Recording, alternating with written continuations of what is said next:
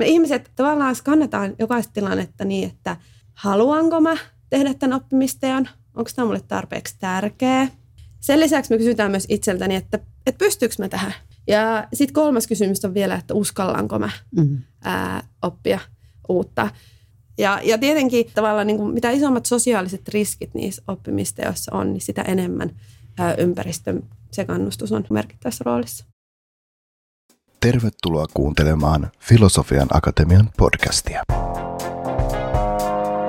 Keskustelemme työelämän murroksesta ja sen uusimmista ilmiöistä ja kutsumme sinut mukaan vallankumoukseen inhimillisemmän työelämän puolesta. Tämä on tiede, rakkaus, vallankumous. Hei, olen Minna Janhonen. Mun podcasteissa keskustellaan resilienssiin ja sen kehittämiseen liittyvistä teemoista, erityisesti työelämän näkökulmasta. Yhdessä vieraitteni kanssa sukellamme muutoskyvykkyyden yksilöllisiin piirteisiin ja liidämme lintuperspektiiviin katsomaan maailman myllerrystä ja sen vaikutuksia meihin ja työhömme sieltä käsin. Olet sydämellisesti tervetullut mukaan. Tänään keskustellaan siitä, miten uteliaisuus tukee resilienssiä muutostilanteessa. Kanssani tänne studioon on saapunut aiheesta keskustelemaan oppimisen psykologi Hanna Siifen.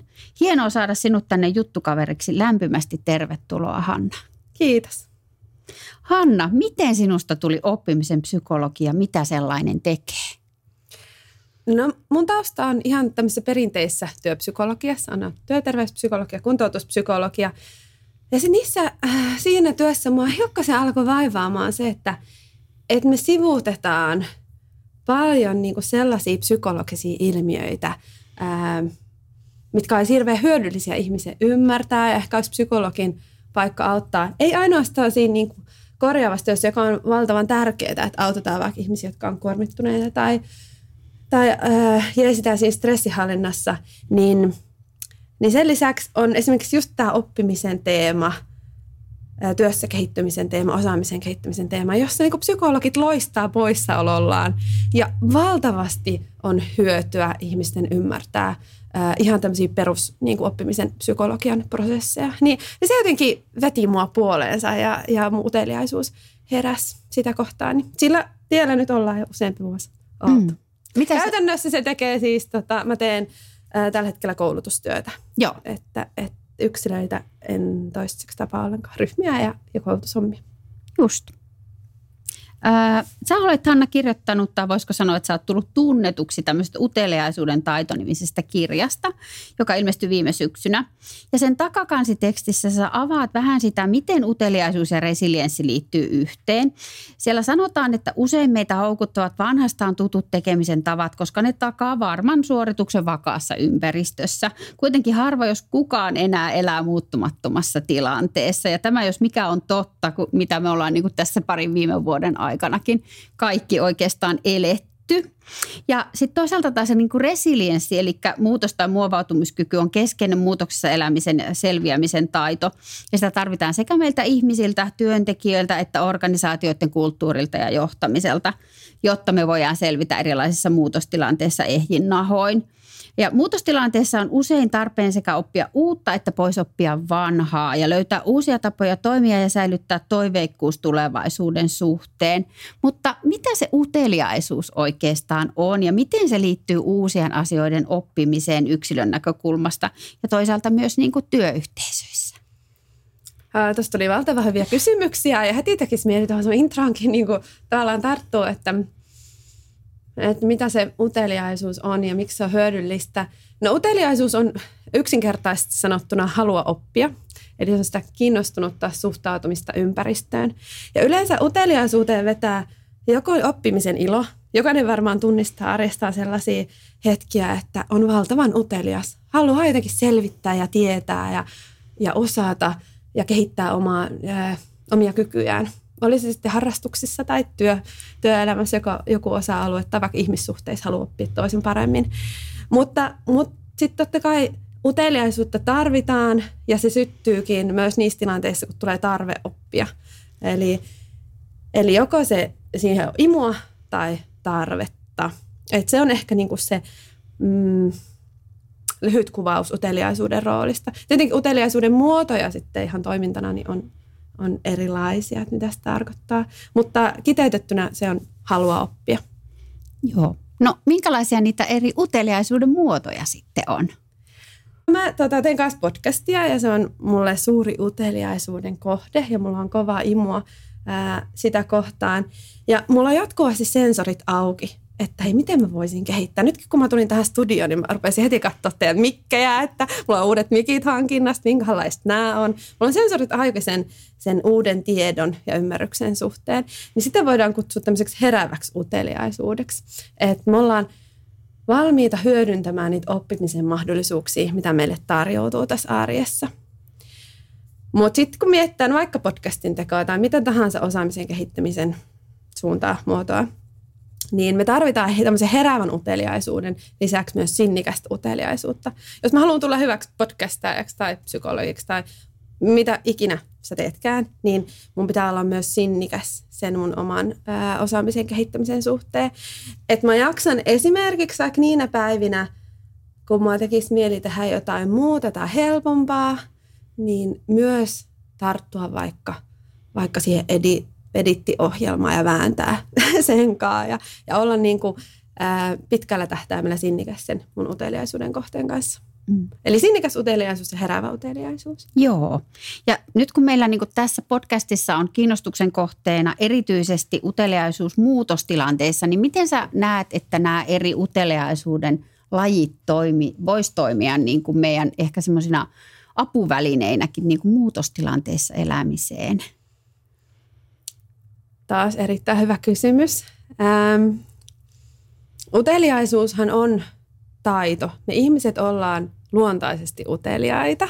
Se on hyvä muistaa. Välillä, välillä ää, huomaa sellaista asennetta tai ehkä, ehkä väärin ymmärrystä, että toiset ihmiset on uteliaampia kuin toiset luonnostaan. Todellisuudessa se on ihan meihin niin kuin sisäänrakennettu, että me halutaan oppia uutta ja ymmärtää paremmin, olla uteliaita.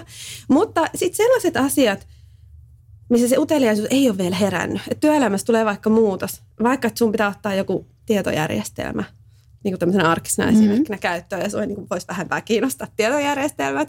No, uteliaisuus ei ole herännyt, niin, niin silloin me joudutaan ottaa se uteliaisuuden taito nimenomaan käyttöön.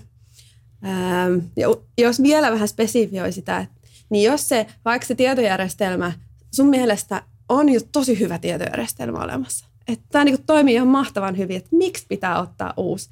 Voi tulla vastustusta, että hei, mä tiedän paremmin, että tämä on huono idea ja tämä mun vanha kavioura on erittäin toimiva, mä en halua lähteä tähän, niin me joudutaan erityisen paljon käyttää sitä uteliaisuuden taitoa, että mietitään, että, että, että mikä tässä on idea.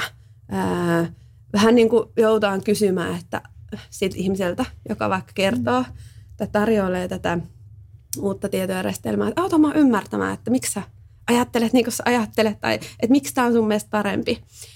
Eli, eli sitä tietoista niin kuin uteliaisuuden herättelyä.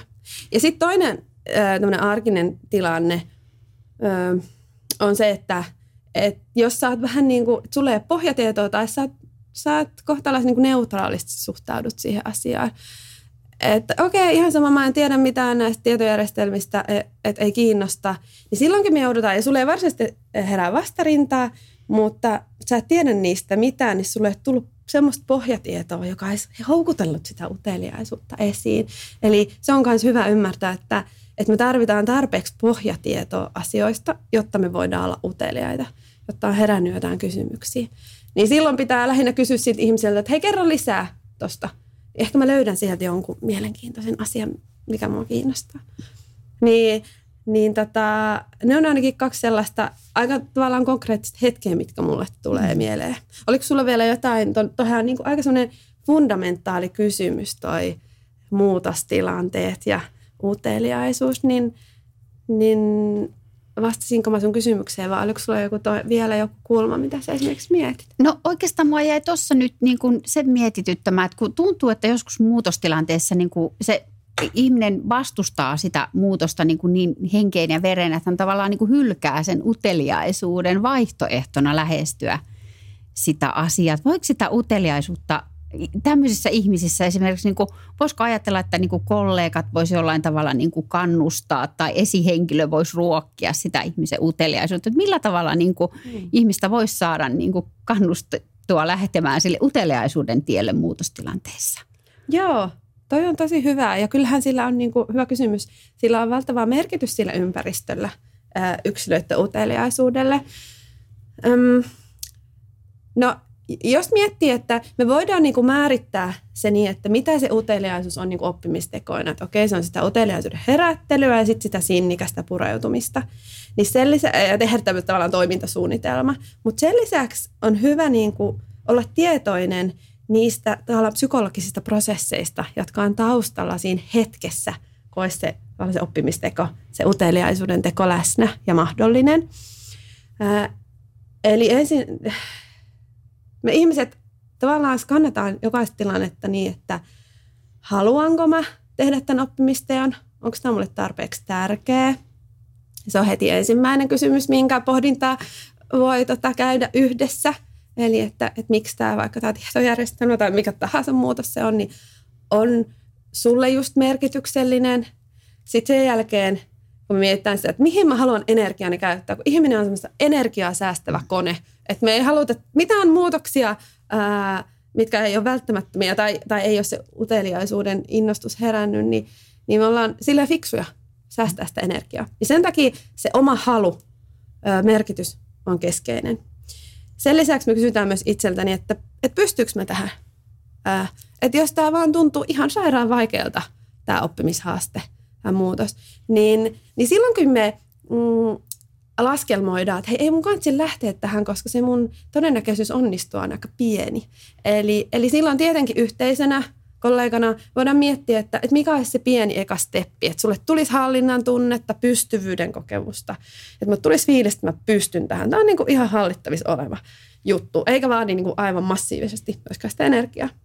Ja sitten kolmas kysymys on vielä, että uskallanko mä mm-hmm. ää, oppia uutta.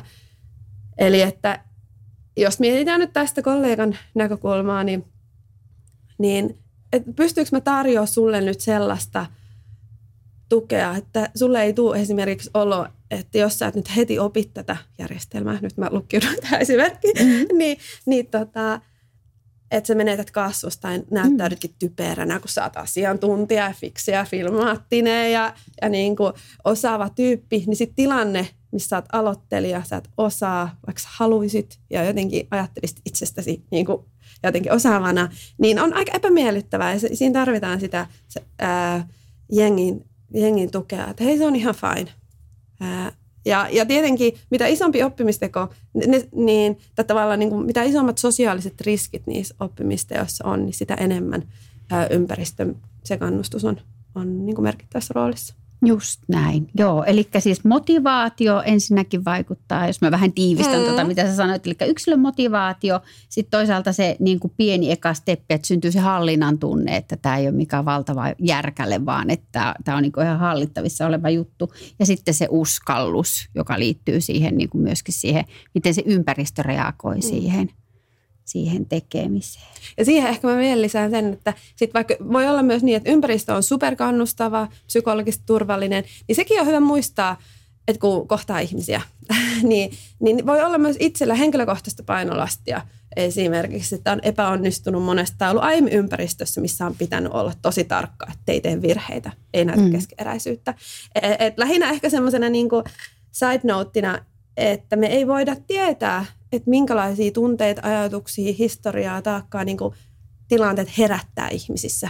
Et toiselle se voi olla ihan pikku oppimisteko, ei mitään, ei mitään niin kuin tunnehintaa ja toiselle se voi olla niin kuin isompi juttu. Et se on ehkä hyvä muistaa, kun puhutaan ää, muutostilanteista ja, ja niin kuin tar- oppimistarpeista.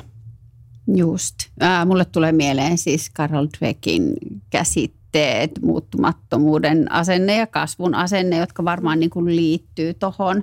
aika keskeisestikin se, että, että mitä, niin kuin, mitä sä ajattelet siitä ylipäätään, että, että onko niin kuin kaikki, mitä sä osaat, onko se sussa sisäsyntystä vai on, voitko sä niin kuin oppia ylipäätään niin kuin uusia asioita elämässä varrella, niin liittyy varmaan aika keskeisesti tuohon. Ja sitten niin kuin se oppimiskulttuuri, mikä organisaatiossa myöskin, just se, että miten niin kuin suhtaudutaan virheisiin, epäonnistumisiin, kuinka niin kuin psykologisesti turvallista, eli siellä organisaatiossa on, että kuinka paljon sulla on niin kuin mahdollisuutta tuoda avoimesti esille sitä, että keskeneräisiähän me ollaan tässä kaikkia oppimisen tiellä tavalla tai toisella.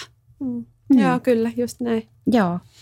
No, tuossa vähän, vähän tota niin kuin sivuttiinkin jo tuota asiaa, että miten sitä uteliaisuutta voi pitää yllä silloin, kun se muutos ei miellytä itseä tai, tai jos ne omat voimavarat on, on vähissä ja, ja siihen löydettiin ehkä vähän niin kuin tuommoisia yhteisöllisiäkin keinoja, niin oikeastaan siitä voisi sitten laajentaa vähän semmoisen kysymyksen, että tuntuu, että kun toisille on niin kuin vaikeampaa elää tämmöisissä monimutkaisissa ja hähmäisissä tilanteissa ja voisi olla niin kuin hyödyllistä kuitenkin pysähtyä pohtimaan eri vaihtoehtoja ja käyttämään sitä omaa uteliaisuutta, niin mikä niin kuin tavallaan tämmöisissä hähmäisissä tilanteissa ajaa meitä tekemään semmoisia nopeita ratkaisuja, että miksi me malteta jäädä niin kuin tavallaan sen uteliaisuuden kanssa olemaan siihen tilanteeseen ja miettimään ehkä niin kuin avoimestikin niitä erilaisia ratkaisuja. Mikä meitä ajaa mm. nopeeseen päätöksentekoon?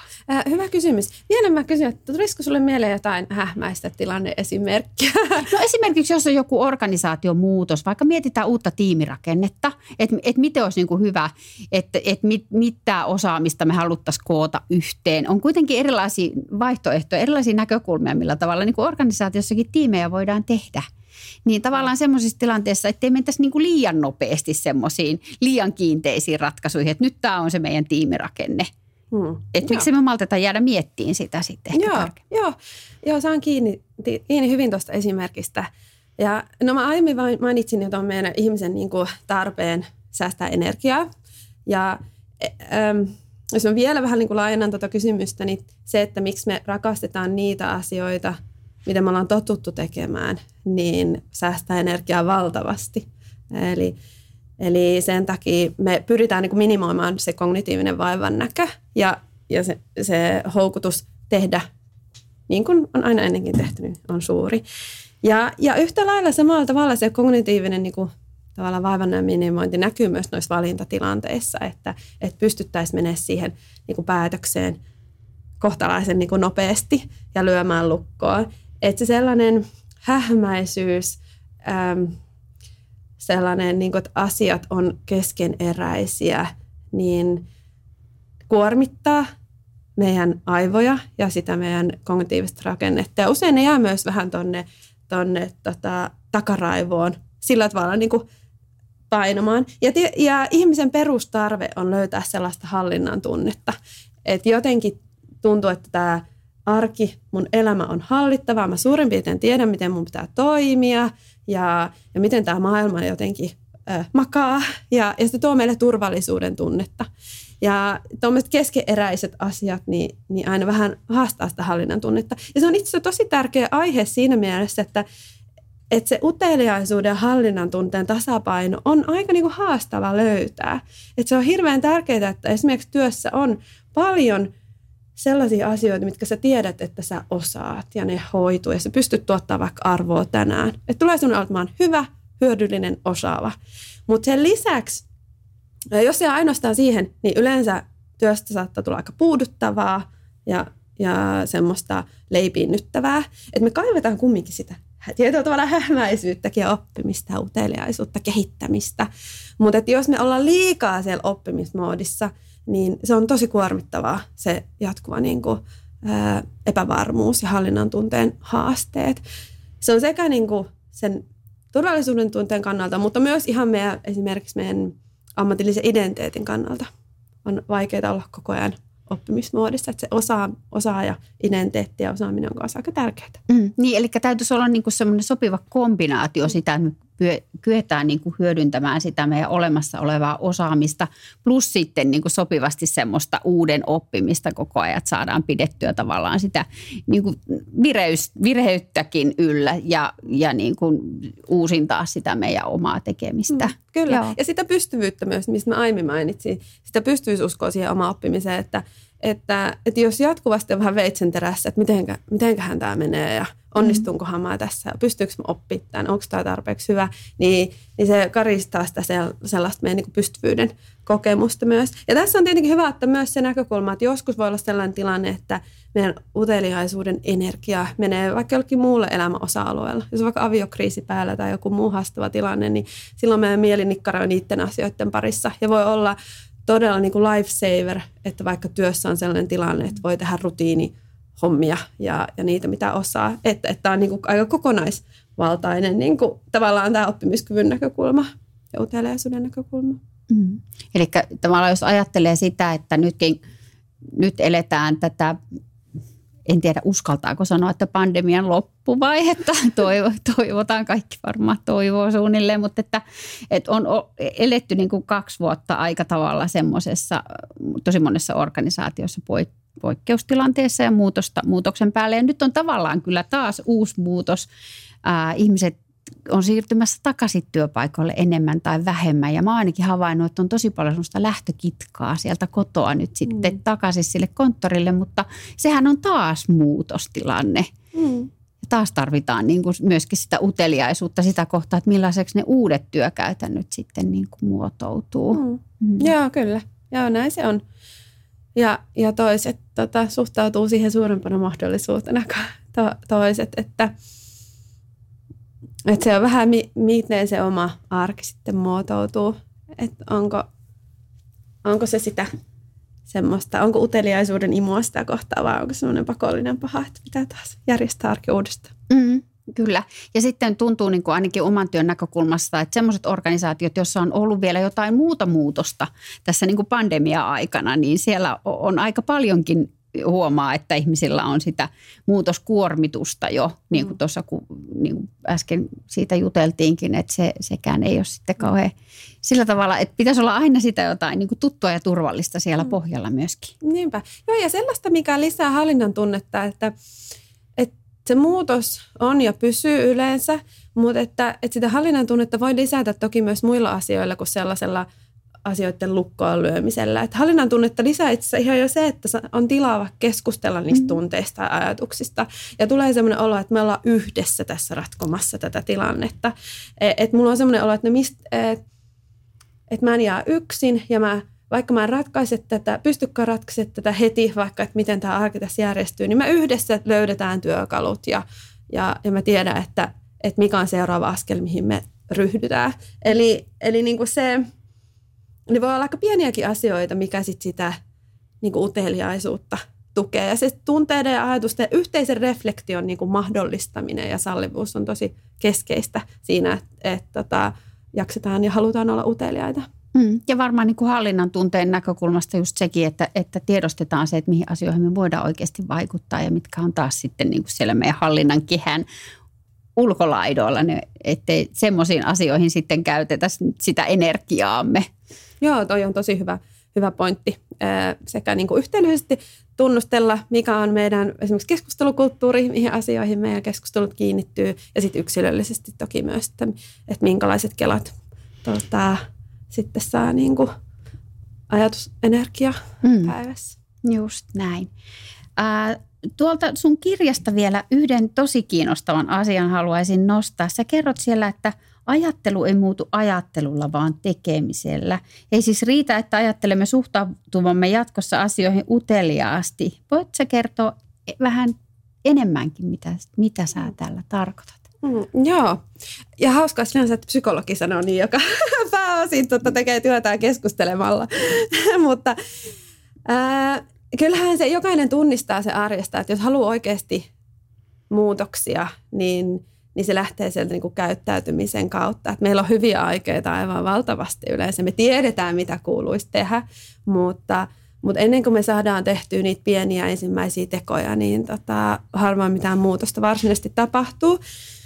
Ja tämä liittyy myös toisaalta siihen, että me esimerkiksi ajatellaan, että mm, ajatukset suhteessa itseen. Tämä nyt on yksi esimerkki, mutta vaikka, että jos sä haluat vaikka parantaa sun itsetuntoa tai jotenkin itsevarmuutta tai rohkeutta, niin se, että sä katsot aamulla peili edessä ja, ja sanot, että hei, you can do it, ja sä oot hyvä tyyppi ja, ja niin kuin hyvin menee, sä pystyt tähän muutokseen, niin, niin se ei tutkitusti vielä auta yhtään mitään, vaan, vaan meidän niin kuin mieli tarvii todistusaineistoa. Eli että meidän pitää saada sitä käytännön kokemusta siitä esimerkiksi, että hei, mä pystyn tähän muutokseen, että mä pystyn saamaan tämän ää, uuden tietojärjestelmän nyt haltuun, kun mä oon saanut ne parit eka klik- kliksaukset tehtyä ja, ja muutama askeleen. Että, että se toiminnan merkitys on aivan valtava, valtavan tärkeä meille ihmisille. Ja me ollaan itse asiassa hirveän taitava kiertämään sitä, rationalisoimaan ja selittelemään ja, ja niin kuin tavallaan elämään tuolla pään sisällä, joka ei ole suinkaan niin kuin tarkoituksenmukaista.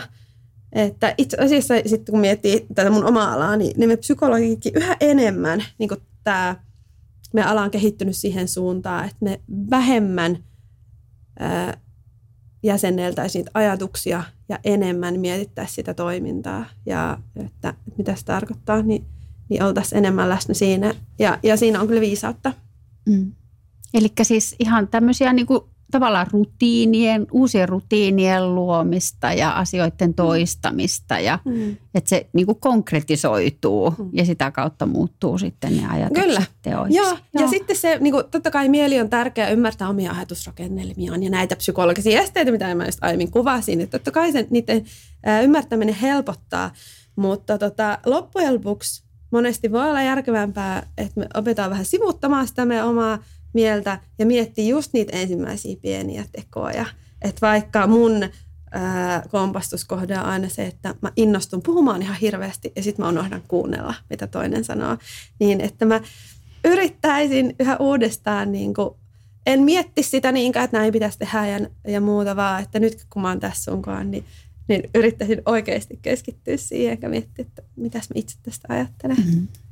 No jos nyt ajattelee semmoista tilannetta, että, että tota, niin on jollain tämmöinen organisaation muutos, joka on itselle hirmu epämieluisa, mutta haluaisi kuitenkin hirveästi pysyä, että tykkää niistä ihmisistä, kenen kanssa tekee töitä, eikä millään haluaisi vaihtaa sitä työpaikkaa, mutta ei vaan niin kuin tuntuu, että ei löydy sitä uteliaisuutta, sitä muut, vaikka muuttuvaa työnkuvaa kohtaan, niin miten sä neuvoisit semmoista ihmistä, niin kuin, miten hän voisi niin kuin löytää jotain siitä uudesta tehtävästä itselleen? Mm. No ensimmäinen on tietenkin se, että, että tota, tunnistaisi ne hetket, kun tuntuu siltä, että tietää valmiiksi, miten asiat tulee menee ja mitä se työnkuva varsinaisesti sisältää. Että kun me tehdään niitä johtopäätöksiä tosi nopeasti meidän ympäristöstä, mitä tämä muutos tarkoittaa, tai pyritään siihen ainakin, että jäsentämään, ymmärtämään, niin jättää sitä niin kuin, tavallaan ovea vähän auki, että hei, tässä voi olla jotain niin kuin mulla vielä löydettävissä. Ää, että vaikka tämä lähtökohtaisesti nyt on latistanut enemmän muuteliaisuutta kuin herättänyt sitä, niin, niin muistaa, että mahdollisuus ää, sen työn tuunaamiseen vaikka tai jotenkin, että sieltä löytyy joku kiinnostava polku, niin on ihan mahdollinen. Että pitää sillä tavalla sen, sen portin auki niin kuin yllättymiselle. Ähm, ja no se on ehkä se mun niin kuin ensimmäinen lähtökohta oli niin kuin yleisesti ottaen. Sen lisäksi tietenkin se niin kuin keskusteleminen, yhteinen ideointi, että Että et mitä se voisi olla, että tunt, tulee myös semmoista tunnetta, että tässä on, tämä muutos ei niinku lopu tähän, vaan että tämä voi jatkuu myönteiseen suuntaan ja saada siihen niinku sellaista ää, vähän peiliä sieltä työyhteisöstä, niin olisi, olisi tärkeää. Että ne ainakin nyt niinku, lähtökohtaisesti tulee nyt mieleen. Mm. Onko sulla itsellä mieleen tähän liittyen jotain? Niin, no mä, mä sitten haluaisin vielä, vielä niinku, tavallaan ajatella myöskin siitä näkökulmasta, että miten sitten niin kuin esihenkilö voisi tämmöisellä ihmistä niin kuin tukea ja tavallaan, niin kuin, että mihin, minkälaisen niin kuin roolin hän voisi mm. siinä ottaa. Tuleeko Joo. sulle siihen Joo. jotain ajatuksia? No, no ihan ensinnäkin esihenkilönä niin pohtii, että, että, miten, että onko se muutos tavallaan sille ihmiselle, niin kuin, onko se epämiellyttävää sen takia, että se on niin kuin uutta ja että pelkästä hallinnan tunteen menettämistä ja että pystynkö mä tähän muutokseen. Ja ne kysymykset, se tahdonko, onko se merkityksellinen, pystynkö mä tähän, uskallanko, niin tukea niissä. Mutta se on se tavallaan se psykologinen tuki, että et saa sitä työtehtävää tavallaan niinku sellaiseksi, että ihminen pystyy siitä innostumaan, saa hallinnan tunnetta. Ja sitten tietenkin se substanssipuoli, että mitä ihan sisällöllisesti se on, niin, niin käydä sitä keskustelua, että, että onko mahdollisuuksia ää, tuunata. Että oltaisiin nyt ainakin tietoisia, että mikä ihmisiä kiinnostaa. Mm-hmm. Että kun siitäkään ei välttämättä aina tietoa, että puhuttaisiin vaikka asioista, että hei, olipas innostava tämä. Tai, tai mulla olisi itse asiassa tällainen haave, että mä haluaisin tätä oppia lisää. Että et sitä oppimispuhetta lisää, että oppii niistä omista tiimikavereista, että, että mitä kohtaa ne ylipäätään uteliaita. Että on sitten mahdollisuus myös sisällöllisesti tuunata sitä työtä mielekkääksi. Mm, niin just, eli että, että työntekijänä ei lähtisi niinku siihen energiansäästömoodiin välittömästi, vaan niinku pysyisi siinä, niinku tavallaan ajattelisi niitä mahdollisuuksia, mitä se voi tarjota. Ja sitten taas esihenkilönä niinku lähteä sieltä niinku yksilön motivaatiostakin mm. liikkeelle enemmän. Joo. Joo. Kyllä. No nyt lähestytään vähän loppuvaihetta tässä. Onko jotain vielä, mitä sä haluaisit tähän aiheeseen liittyen sanoa? Mm. No ei varsinaisesti. Musta tässä on ollut ihan hyvin niinku keskeisiä, tai musta tuntuu, että mä oon saanut sanoa, sanoa sanottavani, mutta mua kiinnostaa, että miten sä näet, ja nyt kun puoli tuntia ollaan tässä niinku uteliaisuuden näkökulmasta erityisesti puhuttu, niin miten sä ajattelet tämän resilienssin ja uteliaisuuden suhteen? Minkälaisia ajatuksia sulle liittyy? Tai muutoksen? Mm, no mä näen oikeastaan sen, tai silloin kun mä luin sitä sun kirjaa tuossa jo viime vuoden puolella ja nyt sitten kun rupesin näitä resilienssiaiheisia podcasteja tekemään, niin mä jotenkin niin kuin, mulle yhtäkkiä niin kuin heräsi, että sehän on ihan niin kuin ilmeinen ja sehän uteliaisuus, sehän on ihan välttämätöntä sen niin kuin muutoskyvykkyyden suhteen. Että jos et sä niin kuin suhtaudu muutostilanteessa uteliaasti siihen, mitä se tulevaisuus voi tuoda tullessa. Esimerkiksi niin kuin just tuommoisessa tehtävänkuvan muutostilanteessa, että, että vaikka se tulisi niin kuin tavallaan ylhäältä annettuna sulle, että sun täytyy nyt, nyt, että nyt vähän muutetaan näitä tehtävänkuvia toisenlaisiksi, sun täytyy niin kuin oppia myöskin tässä uutta, etkä pysty enää olemaan sillä omalla osaamisessa mukavuusalueella, niin kyllähän siis se uteliaisuushan on niin kuin välttämätöntä, että sä pääset siitä asiassa niin kuin eteenpäin. Et jotenkin niin kuin se kolahti mulle silleen aika kovaakin silloin, kun mä luin sitä sun kirjaa. Tämähän on, niin kuin, tämä on nyt just se yksi, yksi elementti, mitä tässä niin kuin ilman muuta tarvitaan, että me voidaan olla niin kuin resilienttejä ja muutoskykyisiä. Ja sama se on mun mielestä vähän niin kuin organisaation näkökulmastakin, että, että nytkin kun on ollut niin kuin pandemia ja Ukrainan sotaa sun muuta tässä, joka on moniin organisaatioihin vaikuttanut, niin se, että, että jos niin kuin tavallaan lyödään hanskat tiskiin, niin sehän tarkoittaa sitä, että ei me päästä niin kuin eteenpäin. Että jos me hylätään niin kuin se uteliaisuus semmoisessakin tilanteessa niin kuin organisaationakin, niin eihän me päästä eteenpäin. Että jotenkin niin kuin, mä en ollut vaan tajunnut sitä aikaisemmin, että onneksi sä kirjoitit ton kirjan, että mä jotenkin niin kuin ymmärsin sen yhteyden myöskin siinä. Joo, kiva, hyvin sanottu. Mulle tuli tuosta vielä mieleen se, että et, et kyllä nämä niin kuin pakotetut muutostilanteet, mitä tässä on ollut, niin usein myös vähän alleviivaa organisaatioille ja meille yksilöille sitä, että, että kannattaa sitä arkea niin kuin rakentaa niin, että on sitä osaamista, on tavallaan sitä deliver-moodia, tavallaan arvontuotantoa, ja sitten on sitä develop, kehittävää, uteliasta, tutkivaa, muutoskykyistä tavallaan tekemistä siinä arjessa, että ettei käy niin, että tullaan liian tyytyväiseksi. Ai vitsi, Joo. nyt on kyllä mahtavaa tämä meidän tuote tai palvelu, että tällä mennään hamaan tappiin. Joo. Että pitää niin kuin sitä arjessa, niin sitä on myös valmiimpi ää, siinä tilanteessa, kun se muutos tulee ää, ulkoapäin. Että et sen niiden kahden, kahden muodin niin kuin rakentaminen arkeen on aika tärkeää. Mä luulen, että tähän on tosi hyvä lopettaa. Kiitos tosi paljon, Hanna, että tulit tänne juttelemaan mun kanssa. Kiitos, oli ilo. Tämä oli Filosofian Akatemian Tiede, rakkaus, vallankumous podcast. Kiinnostuitko inhimillisen työelämän vallankumouksesta? Tilaa podcast haluamallasi podcast-alustalla ja kuuntele lisää jaksoja sekä tutustu blogiimme osoitteessa filosofianakatemia piste fi.